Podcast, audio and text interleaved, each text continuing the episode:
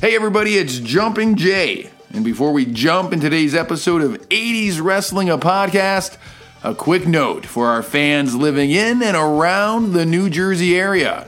WWE legend and Hall of Famer Tito Santana will be appearing live this Saturday, April 10th, at the Wrestling Collector.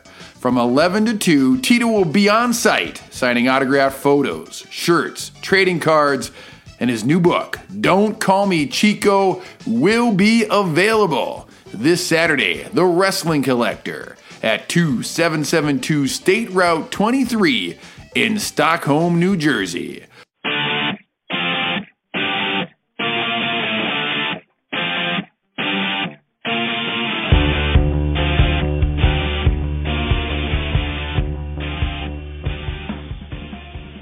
Ladies and gentlemen, welcome back to another episode of 80s Wrestling, the podcast. And we have a great one today. My name is Jumpin' Jay. And as always, I'm joined by the man of a thousand voices, Mr. Tommy Fierro. That's very fitting today, Tommy. I'm so excited. We got a good episode today. Oh yeah, man. WWE Hall of Famer Tito Santana is going to be joining us on the show in uh, just a few minutes. And a, a, fitting episode having Tito on today, Jay, because as you know, we're on the road to WrestleMania this weekend. It's both Saturday and Sunday. And what better guest to have on the show on 80s Wrestling, the podcast, than the man that kicked off WrestleMania the first ever WrestleMania match. Joining us on the podcast today, WWE Hall of Famer Tito Santana. It's going to be an incredible conversation with an absolute legend in the business of professional wrestling. Like you said, he kicked off WrestleMania 1, and then he went on to appear in every WrestleMania 1 through 9. So you can just imagine the kind of career and legacy that a performer who appears in the first nine WrestleManias must have had. Tito is a guy who I feel, even when he was active on the WWF roster, people knew he was one of the greats. He was one of the legends. And so I can't wait to get him on the show with us today and just pick his brain about what life was like in the glory days of professional wrestling. Absolutely. And that's a long run, nine WrestleManias in a row. Uh, the ninth one was a dark match uh, against Papa Shango. They aired that before the show started, but uh, again, it, it's a WrestleMania appearance. So yeah, that's that's a long stretch. That many WrestleManias in a row, and I'm I'm curious to ask Tito his thoughts going into the first WrestleMania. Uh, if he knew that it was going to be as big of a deal as it was, and what it was like to kick off something that uh, is a global phenomenon right now. So it's going to be really interesting to talk to Tito and uh, this Saturday, actually, we're going to have Tito Santana at our store, the Wrestling Collector. So if you're in the New Jersey area, to be a great opportunity for you to come out and meet Tito. As you know, with uh, since COVID hit, there hasn't been many appearances and uh, in-store or live appearances. So it's a great opportunity. If you if you miss interacting with the wrestling superstar live, you'll be able to do so at the Wrestling Collector this Saturday. We are located at two 772 State Route 23 in Stockholm, New Jersey. Again, that's 2772 State Route 23 in Stockholm, New Jersey. It's in northern New Jersey, about a half hour from Wayne, and uh, we're going to obviously be uh, enforcing, you know, all protocols as far as you know safety goes. We're probably going to allow you know 10 to 15 people in the store at a time to meet Tito, so you don't have to worry about you know, there being too many people or being too crowded. We're going to take precaution on that. But yeah, if you live in anywhere within the New Jersey area, it's a great opportunity to come out this Saturday, meet Tito. We'll be there from 11 to 2. He'll have autographed pictures available, uh, shirts he'll sign, trading cards, his book, Don't Call Me Chico. So it's a great opportunity to kick off your WrestleMania weekend if you live in the area by coming out and meeting Tito. So, Tommy, I just have to ask you just recently opened the Wrestling Collector, the brick and mortar store. Is Tito your very first professional wrestler doing an appearance in an autograph session at the store? He is. He is, and I so, knew going. I knew going into opening the store that that would be my first appearance because you know I I have a good relationship with him, and he's he lives a half hour from my house. And uh what better way to kick it off by having him? He's you know he lives in New Jersey. He's a legend in this area, and uh yeah, he'll be my first guest this weekend. And uh I didn't want to do something prior to that, Jay, because in, in, in New Jersey the weather's crazy. So I opened March 17th, which was on St. Patrick's Day, and you know the weather, you know, it's still cold in that in, in that in that time. So I didn't want to take. I wanted to have a guest for opening day, but I didn't want to take a chance of it being too cold and then people have to wait outside in the cold because you can only have so many people in the store at one time. So I figured you, you hit into April. It's springtime now, so uh, yeah, we have Tito this Saturday, and then we have the Rock and Roll Express and Savio Vega on uh, Saturday, April the 24th. We're gonna have Eugene there on uh, May the 14th, and Demolition Ax and Smash will be there on May 16th. We're adding on a bunch more too, and uh, we'll be updating the website in the upcoming days. If you go to thewrestlingcollector.com, thewrestlingcollector.com, we'll have a list of all our live in-store appearances. Listen, man, I got to be honest. I'm seeing a little uh, comparison here between you and and Vinny McMahon here. You just had your Virtual Mania one. Last episode, you announced that you're going to have a Virtual Mania two. Uh, Vince McMahon kicked off WrestleMania 1 with Tito Santana. You're kicking off autographed appearance at your store with Tito Santana. You're following the Vince McMahon blueprint, Tommy. I love it. Hey, man. That's how you do it, brother. Hey, before we get Tito on uh, momentarily, I wanted to ask you real quick. We talk about it later in the episode when, when Tito gets off. With WrestleMania being this weekend, uh, both Saturday and Sunday, what are a couple of your favorite WrestleMania memories and moments, Jay, growing up as a kid? Obviously, the first that probably comes to my mind, obviously, and there's a bunch. Uh, Hulk Hogan and Andre the Giant, WrestleMania 3. Hogan retains the title. Uh, WrestleMania 4, the Macho Man capturing the WWF World Heavyweight title in the title tournament. WrestleMania 5, Hogan and, and Savage. WrestleMania 6, Hogan Warrior. Uh, that, that, you know, just off the top of my head, that's a couple of my favorite WrestleMania uh, memories and moments. How about you? If I had to pick like my top WrestleMania moment from my childhood, it would be Hogan versus Warrior because I was such a huge Hulkamaniac that the idea of someone beating Hulk Hogan, much less beating him on the grandest stage of them all for the heavyweight championship. Like I know you were pulling for the Warrior, Tommy. We've talked about that. You were excited when Warrior won. I was the complete opposite. Like my world had been turned upside down. Left was right, right was wrong. Like everything was just topsy turvy in my world. And I just think it speaks to the magic of wrestling that it had that kind of effect.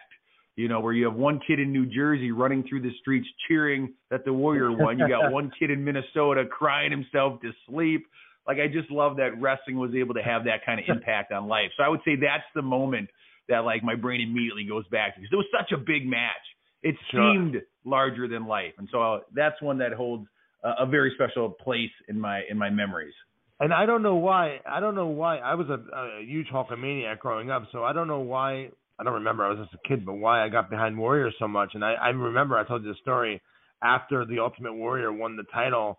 I went out and me and my friends in the neighborhood, we were dancing up and down in the streets at nighttime. We were so excited that Ultimate Warrior captured the title. I don't know why. I was I was a Hulkamaniac.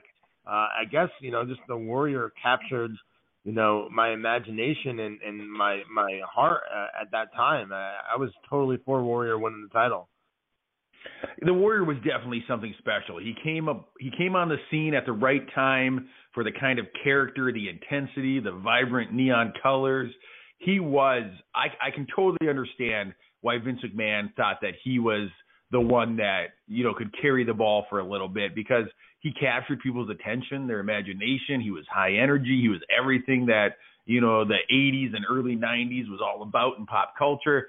So yeah, it, it I understand people's liking, and I was a Warrior fan, but Hogan was my number one. Warrior was my number two at that time, and so to see Hogan lose, yeah, it made an impact. But uh, that's just the magic of wrestling, man. It has the ability to to capture you and, and play with your emotions in that special way.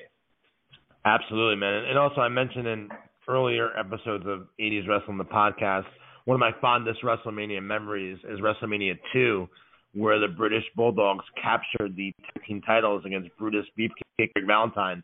I remember crying as a kid watching it on closed circuit television. I was so happy. It was at William Paterson College in Wayne, New Jersey. I was just so ecstatic that the Bulldogs won the tag titles. Uh, that's definitely one of my fondest WrestleMania memories as well.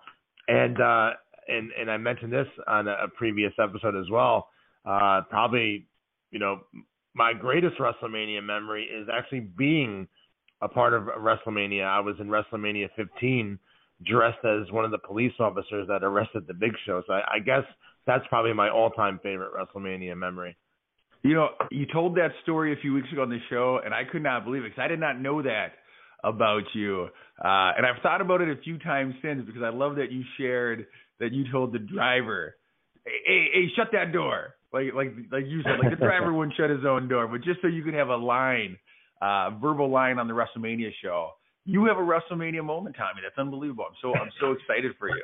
It's it's funny, dude. All all the all the independent guys that were doing the skit with me at WrestleMania uh, 15, all afternoon they were ribbing me, and and, and I, I I totally fell hook, line, and sinker for it. That we were gonna you know arrest the Big Show uh, at in the ring, and I was gonna get I was gonna get choke slammed by the Big Show. And dude, I was shitting my pants because I don't know how to I don't know how to bump, you know, like I don't want to look like I don't want to make him or me or the world look like shit on WrestleMania live on pay per view. Uh, I mean, I, after a while, I, I catch on that and they were just ribbing me, but it was a little nerve wracking. But it was a little disappointing because I really did think, and I think there might have been at one point we were supposed to go ringside and arrest sure. him.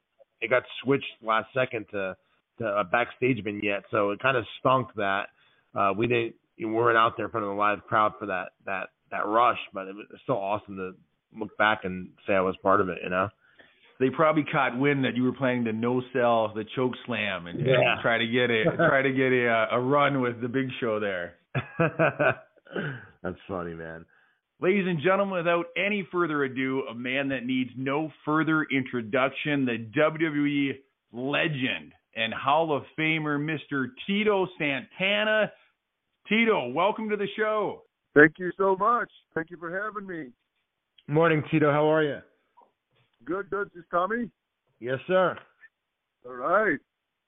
So, Tito, I was just telling the fans uh, before you came on that you're going to be appearing at the Wrestling Collector this Saturday in Stockholm, New Jersey from 11 to 2. It's a great opportunity for fans that haven't had the opportunity to go out and, and, and mingle and interact with superstars live over the last year with the pandemic and, uh, and, and a chance to get an autographed copy of your book, an 8 by 10 photo, shirts, trading cards, etc. Now, I, I know you haven't done many appearances live over the last year. How, how's it for you, Tito? As someone that that does a lot of these appearances, that that gets these opportunities to to see fans again after such a long time. Well, I I, I think uh, myself included, in, in all the other wrestlers, it, you know, we miss the the interaction with the fans because uh, it's the fans uh, who made us uh, and we know how much the fans like to see us in person and, and how they support uh, any appearances that uh, the wrestlers make. Uh, so you know we we need we need to, to interact with the fran- the fans, you know, because uh, it's always a, great to hear you know stories that the fans remember about you. You know, uh, most of the fans know more about me than I do. uh, and and you miss that. You know, you miss the interaction and you miss the the the smiles that you bring to to the fans. And you know, like you said, uh, I'm one of the few wrestlers who probably is not doing that many appearances.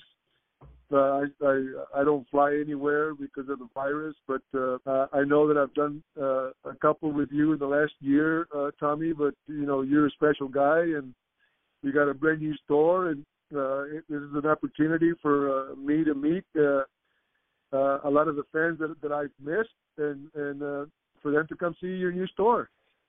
Absolutely, Tito, and, and I appreciate you you coming and and and the phone's been ringing off the hook all week asking about. So I think it's going to be a really good appearance. Again, it's going to be this Saturday Uh, April April 10th, WrestleMania Saturday from 11 a.m. to 2 p.m. Tito will be there signing copies of his book, Don't Call Me Chico. We'll have autographed pictures and T-shirts, etc., for sale as well. Tito, with WrestleMania being this weekend, I figured it'd be nice to have you on and talk some of your WrestleMania memories. We were just talking about how you kicked off WrestleMania, the first guy ever to compete in a WrestleMania match. Going into the first ever WrestleMania in 1985, Tito, did you have an idea that it would turn into the global phenomenon that it did? That's part of the question. And second, what were your thoughts behind uh, them putting together this first WrestleMania? Obviously, it was a huge gamble by Vince McMahon. Uh, so, what was your thoughts on that? Did you think it was going to succeed? Did you think it would become the global phenomenon that it did? And what are your uh, memories of being the first guy out there for the first ever WrestleMania? Well, uh, there's a lot of questions there, but you know, the first uh, WrestleMania, we were all looking forward to, to being part of uh, WrestleMania one. We knew that there was a change that was coming in our business. We had no idea how big it was going to grow, uh, which it ended up growing quite a bit. You know, and it uh, it's still doing fantastic. Unfortunately, you can have the fans that that you did uh, in, you know in the past. Hopefully next year it'll be back to normal. Uh, me being on uh, WrestleMania one, well, everybody knows that. Well, most of the fans know that uh, Hulk Hogan and myself are the only ones who ha- who were on WrestleMania one through nine. Uh, so that was a, a feat in, in itself that I'm really proud of. Uh, my thoughts about being the first match in WrestleMania at the moment, uh, I wasn't very happy because we, me and Greg the Hammer Valentine had the hottest feud in the WWF at the time. We were selling out big arenas without Hulk Hogan being on the card, which hadn't been done.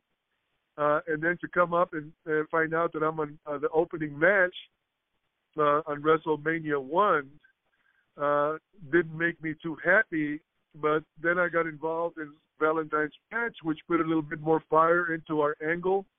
Uh, we wrestled against each other for about a year and a half. Uh, so you know, it all ended up being uh, positive. Before I went through the through the curtains for for the match, Vince uh, McMahon came up to me and he says, uh, "The reason uh, you are on the first because uh, you're the one that can get uh, the people off their butts, and uh, we want to set a, a, a good tempo for our match. And you know, it gave me a different perspective. You know, I I, I was completely down, and then when he came up and told me that, you know, uh, it, it gave me a di- different perspective of uh, you know how the company valued me. And I was always a company guy. You know, I did whatever the company asked of me.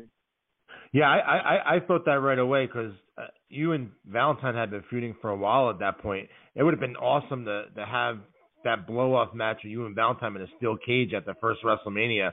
But I, I totally understand why they did that. You were one of the top baby faces in the company at that time, and what better way to get the crowd going than by having Tito Santana open up WrestleMania? So, I mean, once he told you that, did you feel differently about your your place on on the on the card? Oh yeah, it it, it totally it to- totally changed my attitude going into going into the match. You know, uh, I said, you know, I have a job. I want to go out there and, and do it, and, and I believe that, uh, that we got it done. Uh, and now, years later, uh, to find out how important being the first match in WrestleMania one uh, is, you know, it, it, it continues to uh, to really be a positive thing for me to have been the you know the the, the number one match in WrestleMania one. What I don't even know what number we're at now. Thirty-seven. Thirty-seven years later, uh, you know, people still bring up. Uh, I was the first match in WrestleMania one. Say Tito, this is uh, co-host Jay, and I have I have a follow-up question. Uh, you mentioned that Vince McMahon put you on first because of your work rate and because he wanted a high quality match and he trusted you. Even as a kid, when I was watching the product, you were a performer that seemed to do what you guys do in the ring with such ease. You always made it look good. you seemed to have a better work rate than some of your opponents and you as a fan I could even pick up on that. So I'm wondering when you first got into the business, did it come pretty natural to you to to pick up the moves and the athleticism because you come across as one of those guys that was just born to do wrestling. Was it easy for you initially or or did it take some work? No, it, it, it took a lot of work, you know, and it took a lot of help, uh, and it took a lot of watching matches and studying other wrestlers. Uh, I didn't know anything about wrestling. I wasn't a wrestling fan. Uh, uh, Tully Blanchard is, you know, we were playing football together at West Texas State. His, his father was a promoter in San Antonio, and uh, that's when they planted the seed for me to become a professional wrestler. And you know, I thought I was a football player at the time. Uh, I, I played for the Chiefs for a, a little bit, uh, and I found out how tough it was to, to make the NFL and, and, and to play in the NFL. And uh, you know, it was a tough gig, and and uh, I ended up going to Canada and played for the BC Lions uh, one year.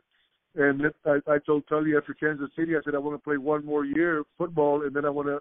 I, I thought I was going to initially uh, just start uh, uh, doing it in the off season and continue to play football in Canada because I enjoyed playing for the BC Lions. But uh, once I started wrestling, uh, and I started training with Hiro Matsuda, and, and Barry Orton was also breaking in and uh, Cowboy Bob Orton and his father both helped uh, come train me and Barry. Uh, so I know the whole Orton family, all the generations, and uh, it was re- very difficult for me. Uh, I, I I I was scared to death of the bumps that that I uh, was taking, and uh, you know, it, it, just took me a long time, and and uh, it took me a lot of uh, a lot of wrestlers that uh, saw the kind of attitude that I had that that I wanted to learn. I wasn't uh, all cut up on, on Tito Santana being a football player. I, I wanted to learn my new trade, and I put a lot of effort, and it did not come easy. Let me tell you. well, your hard work paid off because people, even to this day, talk about how amazing of a performer you were. Um, so after WrestleMania, the next year WWF tried something a little different. They broadcast WrestleMania 2 from three different venues. You had a match from the Los Angeles Memorial Sports Arena where you actually teamed up with Junkyard Dog in a tag team match. Can you tell us anything you remember about that tag team match with JYD? Well, I mean, uh, JYD was another spectacle in our business. I mean, he was uh, over as, as over is. The the fans loved him, uh, and you know, of course, I was one of the favorites in in, in L.A. with all the Hispanics in that area, uh, and working against Terry Funk and Dory Funk. You know, uh, two guys that were amazing that had a lot to do with me uh, in the business. Uh, Terry Funk, as a matter of fact, uh, is probably the reason that I stayed in the business because I was about uh, when I was training I was about ready to give it up, and you know, came in to wrestle uh, against Dusty Rhodes in Tampa, and I was uh, training in Tampa, and uh, he talked to Eddie Graham, uh, and before I wasn't getting booked at the time, I was just working out and working out and working out, and before you know it, I started getting uh, a few bookings, and uh, because of Terry, you know, Terry also went to West Texas State. Uh, he's uh, ten years older than I am, but uh, he also played football, so I had met him because he would come to to our football practices. So uh, it was, you know, it, it was a, a dream come true to wrestle against the Funk Brothers in, in, in L.A. and and with JYD as my partner. Absolutely, and, the, following year is the big one, Tito, and I want to get your thoughts on this. WrestleMania three, over ninety three thousand people and you're a part of this, obviously, in a, a, a big way, in a six-man tag team match, one of the featured matches on the show, teaming with the British Bulldogs against the Hart Foundation and Danny Davis. Obviously, you never wrestled in front of that many people before. What was it like uh, to be a part of WrestleMania three and being in front of that many people?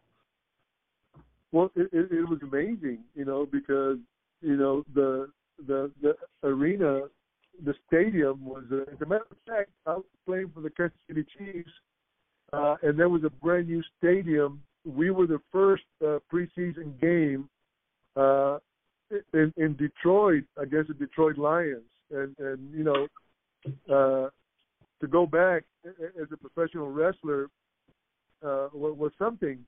But I, uh, during the day before the the people started coming in, uh, we were doing interviews and we were getting all set up.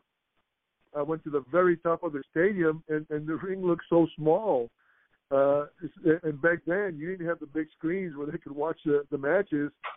So the, people just went just to be part of it. You know, it, it was a, it was an amazing feeling when you stepped into the ring and, and you looked around and you saw all those people there.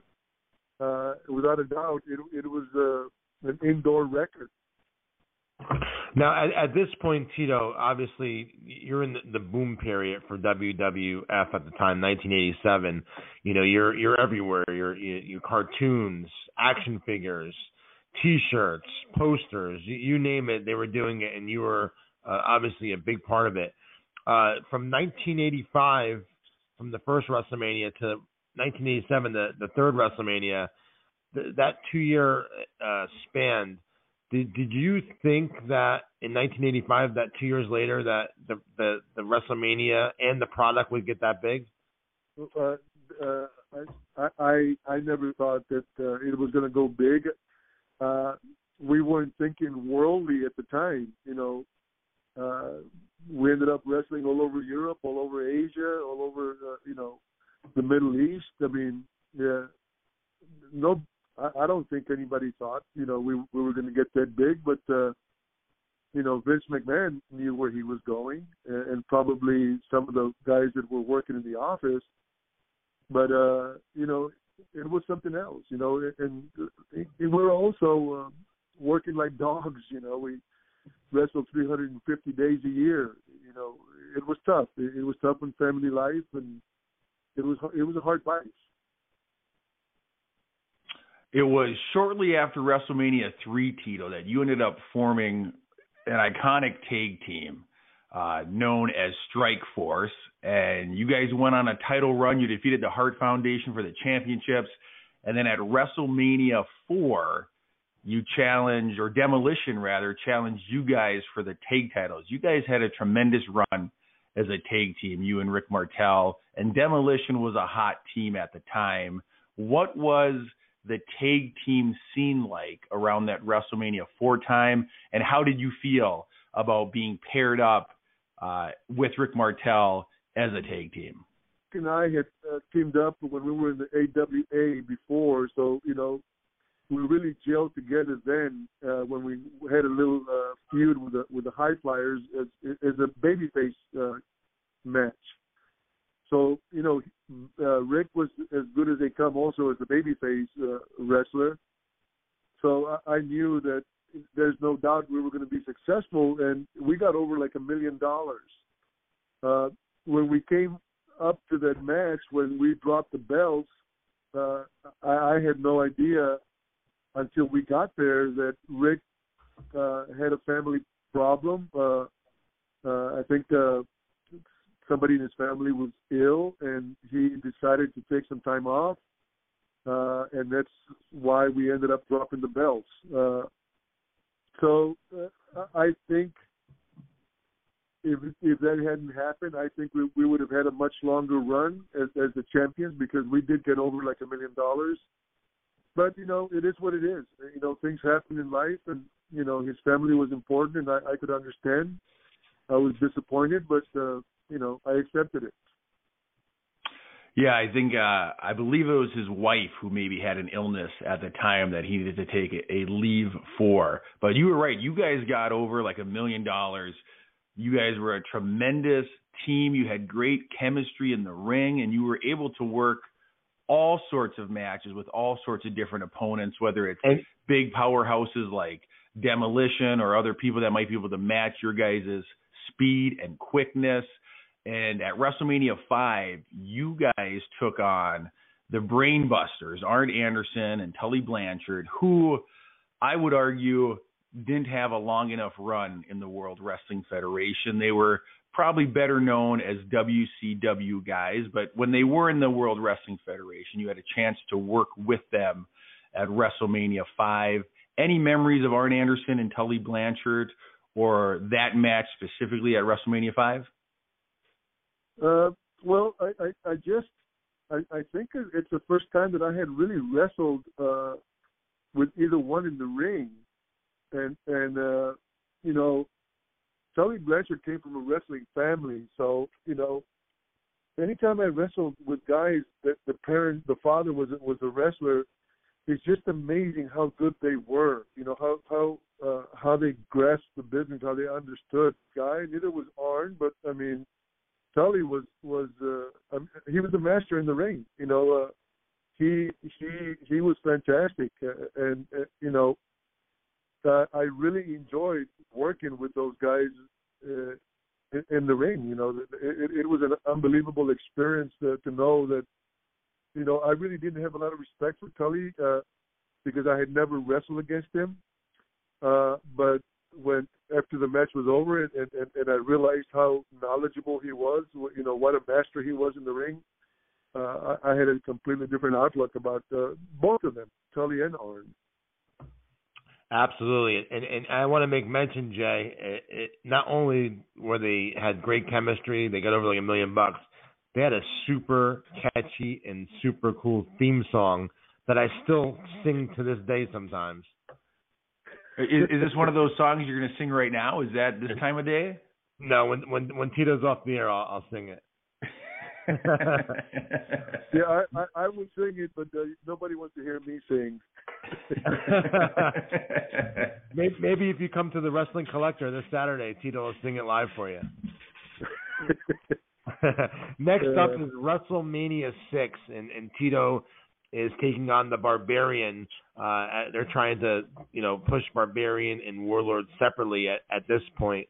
Uh, uh, thoughts on that match, Tito, and also I want to get your thoughts on uh, the main event, Hulk Hogan and the Ultimate Warrior. Was you surprised that uh, WWF went with the Ultimate Warrior uh, over Hogan here? And, and, and your thoughts on your match with the Barbarian for this big WrestleMania? Yeah, well, I'm gonna uh, Hulk and, and the Warrior. You know, the Hulk had been a, a champion for many, many years in the WWF already, and the Ultimate Warrior, he was the Intercontinental Champion at the time, I believe, and and he was uh, selling more T-shirts and, and and doing more merchandise than Hulk was. I mean, he got over, I mean, like a million dollars. Uh, the guy didn't know how to work a lick, but you know, he had a great body and you know a lot of energy, and and the people really got behind him. But you know, it it it was never all about the wrestler. It was all about you know how Vince promoted the guys. You know, Vince got Hulk Hogan, Hulk Hogan over like a million dollars. He got the Ultimate Warrior.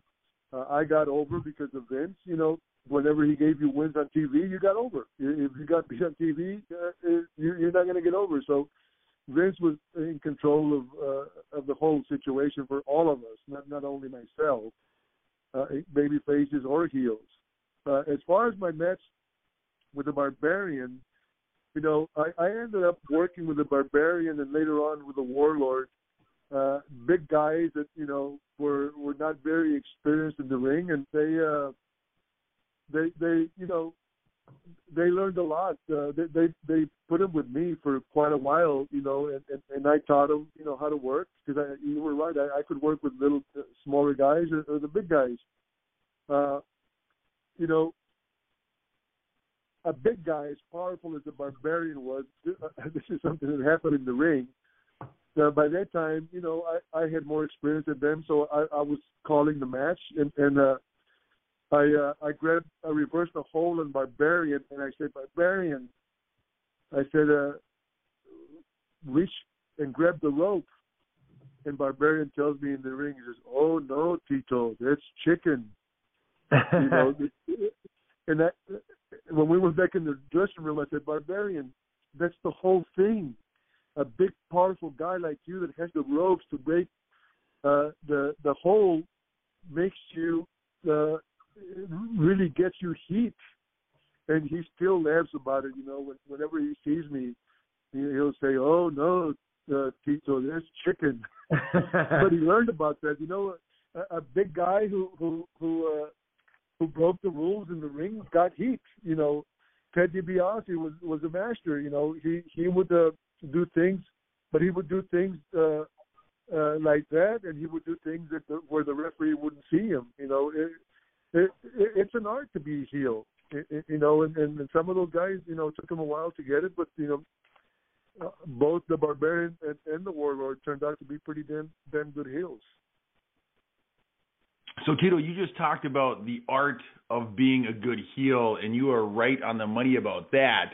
You're one of these guys, kind of like a, a Ricky the Dragon Steamboat, who is a perennial baby face. You seem to always be the good guy in these matchups. Do you ever did you ever think about doing some kind of heel turn with your time in the WWF, or were you happy to be the baby face for your entire run? No, I, I, I wanted to have a. Uh, I, I thought if they turned me heel, I'd have a little run. You know, I, I saw some baby faces who, who turned heel, who who handled the you know the, the transition pretty good, and I figured that I was I had a better grasp of of uh, of, of working in the ring than the guys that were able to trans to make the transition. But Martel and I uh, split up before Rick came back. Uh, I, I asked Vince, Vince, can can can I be the heel? Because I I, kind of wanted to be the heel, and he says, No, we still got we're not done with you as a baby face. Uh, but you know, Rick Martel, uh, like Rick Martel was not the greatest interviewer uh, in the world. He was a great worker, but he, you know, I, I guess being French, uh, a French speaker, you know, his interviews were not that crisp. But when he came back as the model, I mean, he had it all together. I mean, his his interviews and his character as the model was was unbelievable. So I figured out, you know, they kept me in the dark. I figured out, man, you know, Rick has been uh, prepping for this for this role, you know, uh, and he came in and, and he was perfect. So, you know, uh, I'm a little bitter about not being able to ever be a heel. Sure, you. I have no doubt that you could have handled that transition and you could have had a nice run as a heel. Now, going into the next WrestleMania, WrestleMania 7, there's a guy, the Mountie, who they're trying hard to get over as a big heel. But if you watch that match back, you're the one getting a lot of the reactions from the crowd. The crowd is clearly still behind Tito Santana at WrestleMania 7. And then Mountie hits you with that shock stick to get the win. From a fan's perspective, I didn't know if that shock stick was real, if it was gimmicked. Can you can you provide some insight for me? Uh, how was that shock stick that the Mountie used on you? Did it really elicit a shock? no, no, that that shock stick was was just a gimmick. You know. Okay. Uh, it, you know, uh, like in, in in the business, you know, they always said a punch is only as good as the heel sells it uh, or a punch is only as good as the babyface sells the, the heel's punch. Uh, the shock stick is only as good as the. You know, the, the thing is, you have to convince the fans, you know, that the punch was real or that the stick was real. Uh, so it, it it wasn't work. I, I do believe that they pushed the Mountie hard, but I don't think that he ever really really got over with the amount of push that he that he that he got. You know, but that you know not everybody got over it. A lot of times it wasn't their fault. It was somebody else that was over quite a bit more in, in the territory at the time that was getting all the all, all the reaction from the fans. Absolutely, and talk about getting over the following year's WrestleMania. Uh, someone got over probably more than anyone initially uh, thought. Uh, you're wrestling against Shawn Michaels, who recently, you know, went singles and, and had sensational Sherri in his corner. Obviously, going into it, you know Shawn's a very talented performer. Did you ever envision him becoming one of the greatest performers in the history of wrestling? Did you ever think that he would get as big as he got? And your thoughts on your match with him at WrestleMania 8? I, I never thought he was going to get as big as he was. I knew that he was a great worker. Uh, but uh, he did get over. I mean, he he got over like a like a million dollars. Uh, his interviews became fantastic. His character, I mean, he played the role. Uh, he ended up, uh, to me, uh, getting more out of out of him than than than anybody would have ever thought. Uh, as far as his work, I mean, he was as good as any in, the ring. You know, he was a fantastic worker. He was in the same category uh, I put him with uh, Mr. Perfect. I mean, those two guys were great heels to work with uh, night off, and you know they give and they take. You know, uh, it, it was uh, it was a good experience. I, I just wish we would have had more time in that match because uh, I, I would have enjoyed going a little longer with him.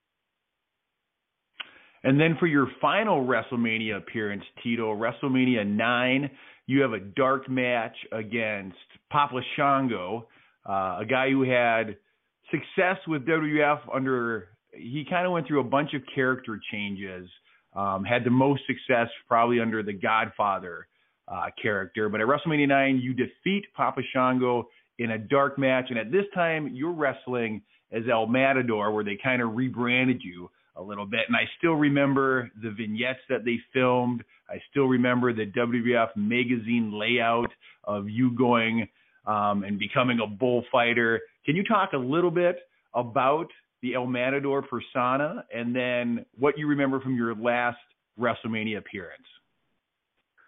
Well, uh, it, it was ironic because the, the only matches that I ever won were the, the first one and the last one and and I had already given my notice, so uh, Vince knew that I was leaving. Uh, so I, I was shocked when I ended up winning WrestleMania nine, uh, the match against Papa Papa Shango.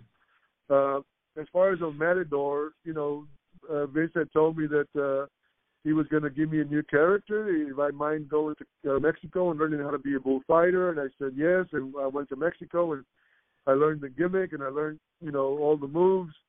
Uh, and the the vignettes came out. I was supposed to come out with a big angle against the Million Dollar Man, which never happened. Uh, uh, as a matter of fact, you know, I think they showed some some of the interviews uh, of DiBiase. I don't remember it. You know, it's kind of uh, it, it, it. I don't remember exactly if uh, DiBiase ever had uh, they, they ever showed his interviews, but I do remember the vignettes, and you know, I I took it serious. I I, I thought I, I think at the moment, I think I've talked about this. They were thinking about putting the world title against uh, on me. They were planning on going to Mexico, South America, Central America, mm. uh, Spain. Uh, so it would have been a great market for for a Mexican uh, to represent, you know, the world uh, WWF at the time. Uh, you know, so you know, they gave me a big and they took it away, and that's why I decided to leave the company. And you know, I had put a, enough years on the road, and you know, I, I was done with uh, wrestling after that. Tito, was that was that just an idea brought up, or was that the working plan that you were going to become the world champion? Because if it was, that'd have been very disappointing for you. Uh, well, I, I I never found out. Uh, uh, I just know that when I defeated the, the Undertaker in Barcelona, Spain, the building was completely sold out hmm. in Spain. I think it was in ni- either 91 or 92. Uh, and being in the business, I knew that for me to get a win over the Undertaker, uh, they, you know, the plans were were were moving towards that. I kind of had a feeling. Uh, they never told me that when they put the belt on on on uh, Bret Hart uh, Fred Patterson came out and said, you know, Tito, you know, they were in a meeting. They finally came out. Uh, he said it was between you and Bret Hart, uh, who was going to get the belt. Well, uh, I, I knew it was BS, it was work. Then uh, uh, DiBiase came and told me, yeah, uh, Pat told me that it was between me and uh, Bret Hart. That's what Pat said. So there was several other guys that that came and told, you know, it's the PS, you know. Uh, but you know, it's a business. You know, they they chose not to go into uh, the Hispanic territory, the, uh, the Hispanic fans, and and you know they went with uh, Bret Hart.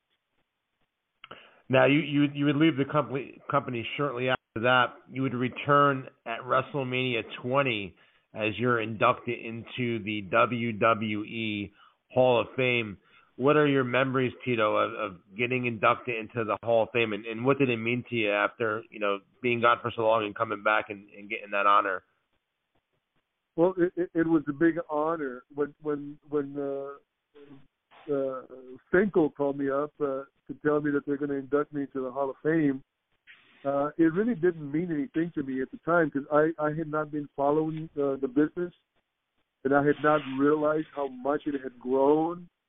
Uh, and when they told me that uh, uh, I could fly my. They flew my family. They picked us up in two limos. Uh, it, it did not hit me until I got there and got out of the limo and, and saw fans from all over the world uh, just waiting for us. You know, I, I felt like a real, real big celebrity at the time, and it kind of made me feel good. Uh, and getting back, uh, I'm so glad because if they hadn't offered me, you know, it, it was a good payday. You know, that's the only reason I accepted it because I if if they hadn't offered me a, a good payday, I, I wouldn't have even uh, accepted it. Because I went to the first uh, induct, in, in, induction in Baltimore. Uh, I think Pedro was inducted into that Hall of Fame, and uh, uh, Bobo Brazil, and I forget who else. And it was just in a hotel. You know, hardly anybody was there, and you know, I figured it was going to be the same thing. Uh, when I got out of the car in, in the hotel in New York, man, was I was I blown away. You know, I'm so glad that I I, I did it. That's awesome.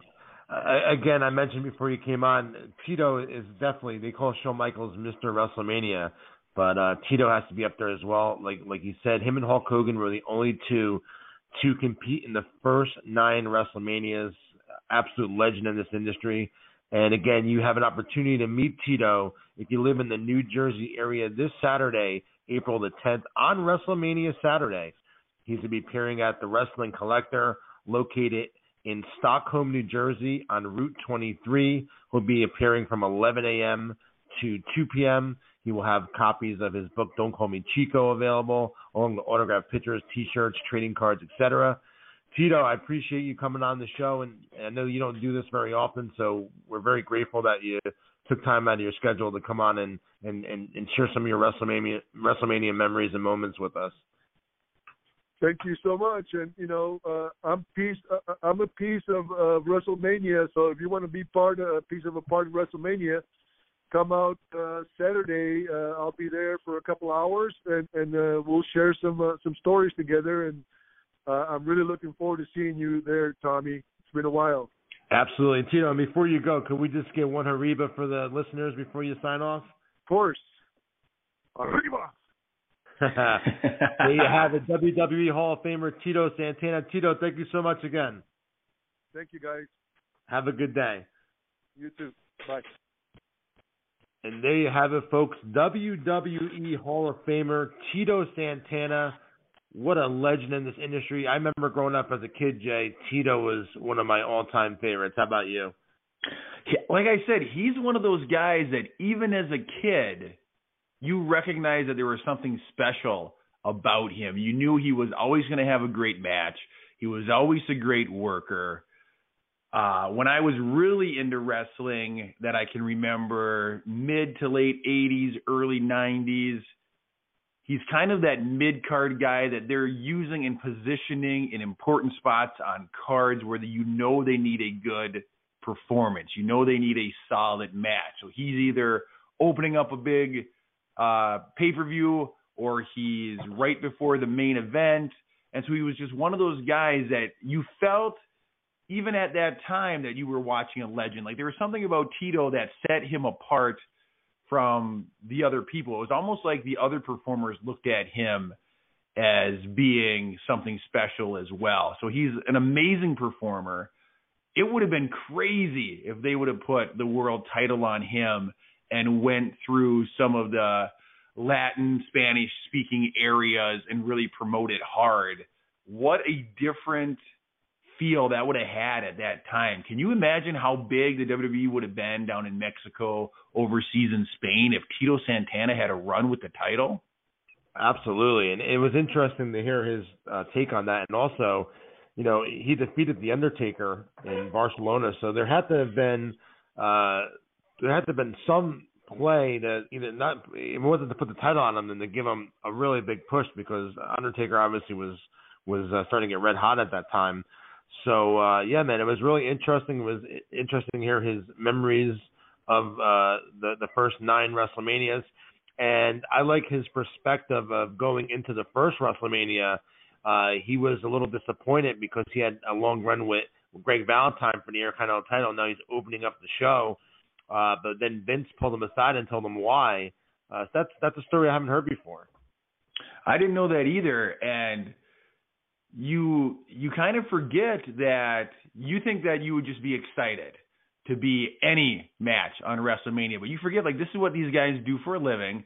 And so if he's got a high work rate, he's in a hot feud, he his expectation was probably that he's going to have a higher spot on the card, but it makes complete sense. If you're Vince McMahon and you literally put all your eggs in this basket, you're betting the farm on this wrestling show that you want to open it up in a way that catches people's attention, that makes it feel like a special event. You want to open it up with a great performance.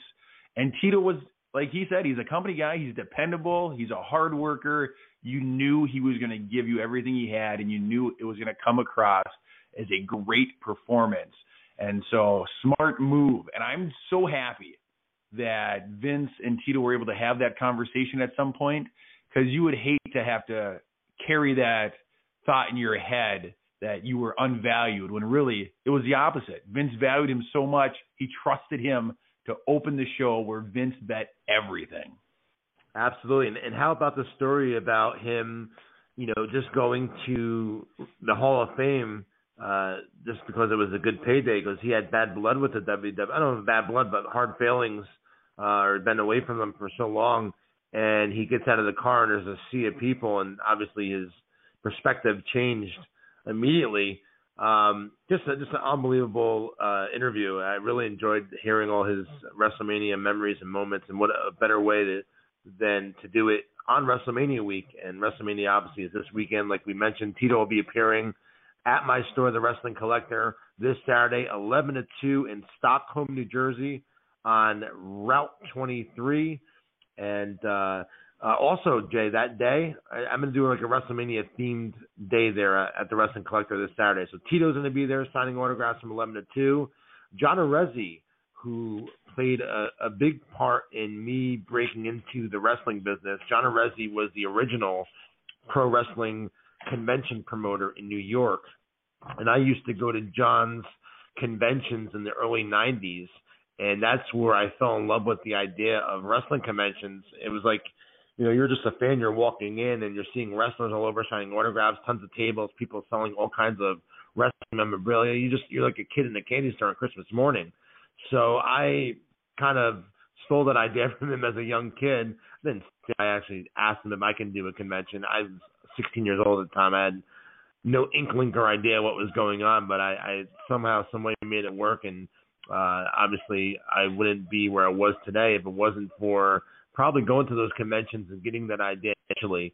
So John recently had a book come out called Mat Memories, and he's going to be signing copies of his book at my store, The Wrestling Collector, uh, this Saturday as well. He'll be appearing the same time as Tito from 11 to 2.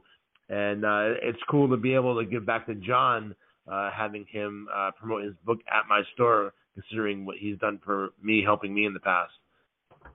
That's fantastic. I mean, I had the pleasure of meeting John at your first uh, 80s Wrestling Con when it was in person. Um, I was able to talk to him on uh, our, our first kind of podcast that we were doing. Great individual, like you said, a guy who's been involved in the world of wrestling, who got you involved in the world of wrestling on the convention side. What a treat for the fans that they're able to come out, meet people that are involved in the business. And I absolutely loved when when Tito was talking and you asked him, you know, what's it going to be like being able to see the fans again since we're kind of coming out of some of the COVID shutdown and you're going to be at my store.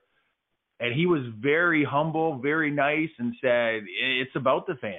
I miss seeing the fans because without the fans, Tito wouldn't have been able to have the career that he had. And so I love that even now he's a legend, he's a Hall of Famer, he's accomplished amazing things, but he's not putting himself on a pedestal saying, I'm Tito, come meet me. He's saying, I can't wait to meet you guys, the fans, to share stories with you, to talk to you. I miss seeing you. That's that's my favorite part of all this is is as much as we appreciate them, a guy like Tito appreciates us, and I think that's fantastic. Absolutely, man. Absolutely. And, and, and again, uh, and, and one last thing about Saturday, Jay. The cool thing is, since we're doing a WrestleMania theme day, we're having Tito there. John Arezzi signing copies of his book, and we're also doing a WrestleMania uh, uh, cosplay, cosplay, however you pronounce it, where you come dressed as a wrestler. Uh, and and if you were at my second 80s Wrestling Con, they they came out in full force. We called it the Halloween costume contest, and people came dressed as the Million Dollar Man, came dressed as the Macho Man, Jake the Snake.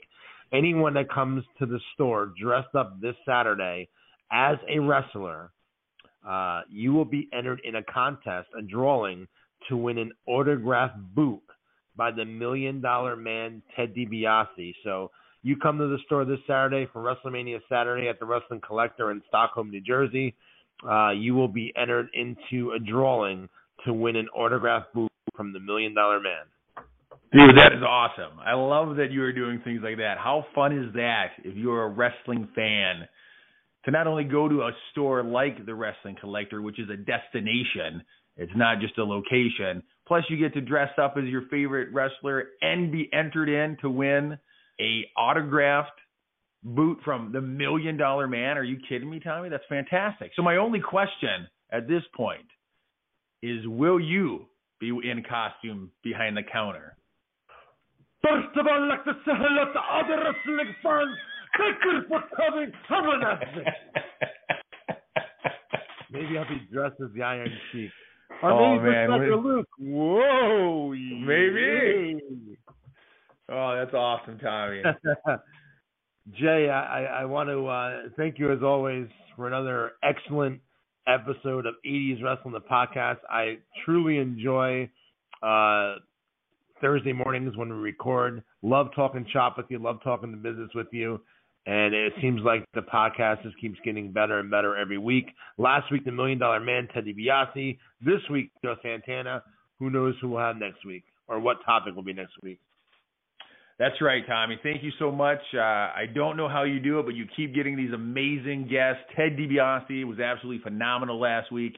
Tito Santana, absolutely phenomenal this week. What a treat to relive the glory days of wrestling with you and get a chance to to talk with some of absolute legends, Tommy. It, it was a great morning. Very happy keep, to be here. I, I keep Jay in suspense too. Like I just texted him yesterday afternoon I go tomorrow's show. Dot dot dot. Arriba. Yep, Arriba. And I knew exactly what he meant, and I freaked out.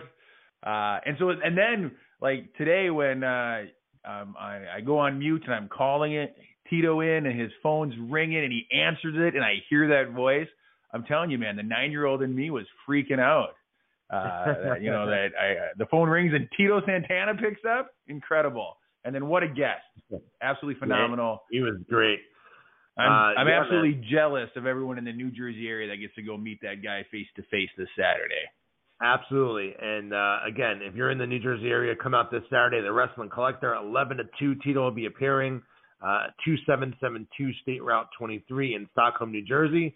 Until next week, I hope everyone has a great weekend. Jay, hope you and your family have a great weekend. Hope everyone enjoys WrestleMania this Saturday and Sunday, streaming live on Peacock which I'm sure you're gonna have a lot of uh, boisterous opinions on that in the upcoming weeks. But until then, have a great time, have a great weekend, and we'll catch you here next week on 80s Wrestling, the podcast.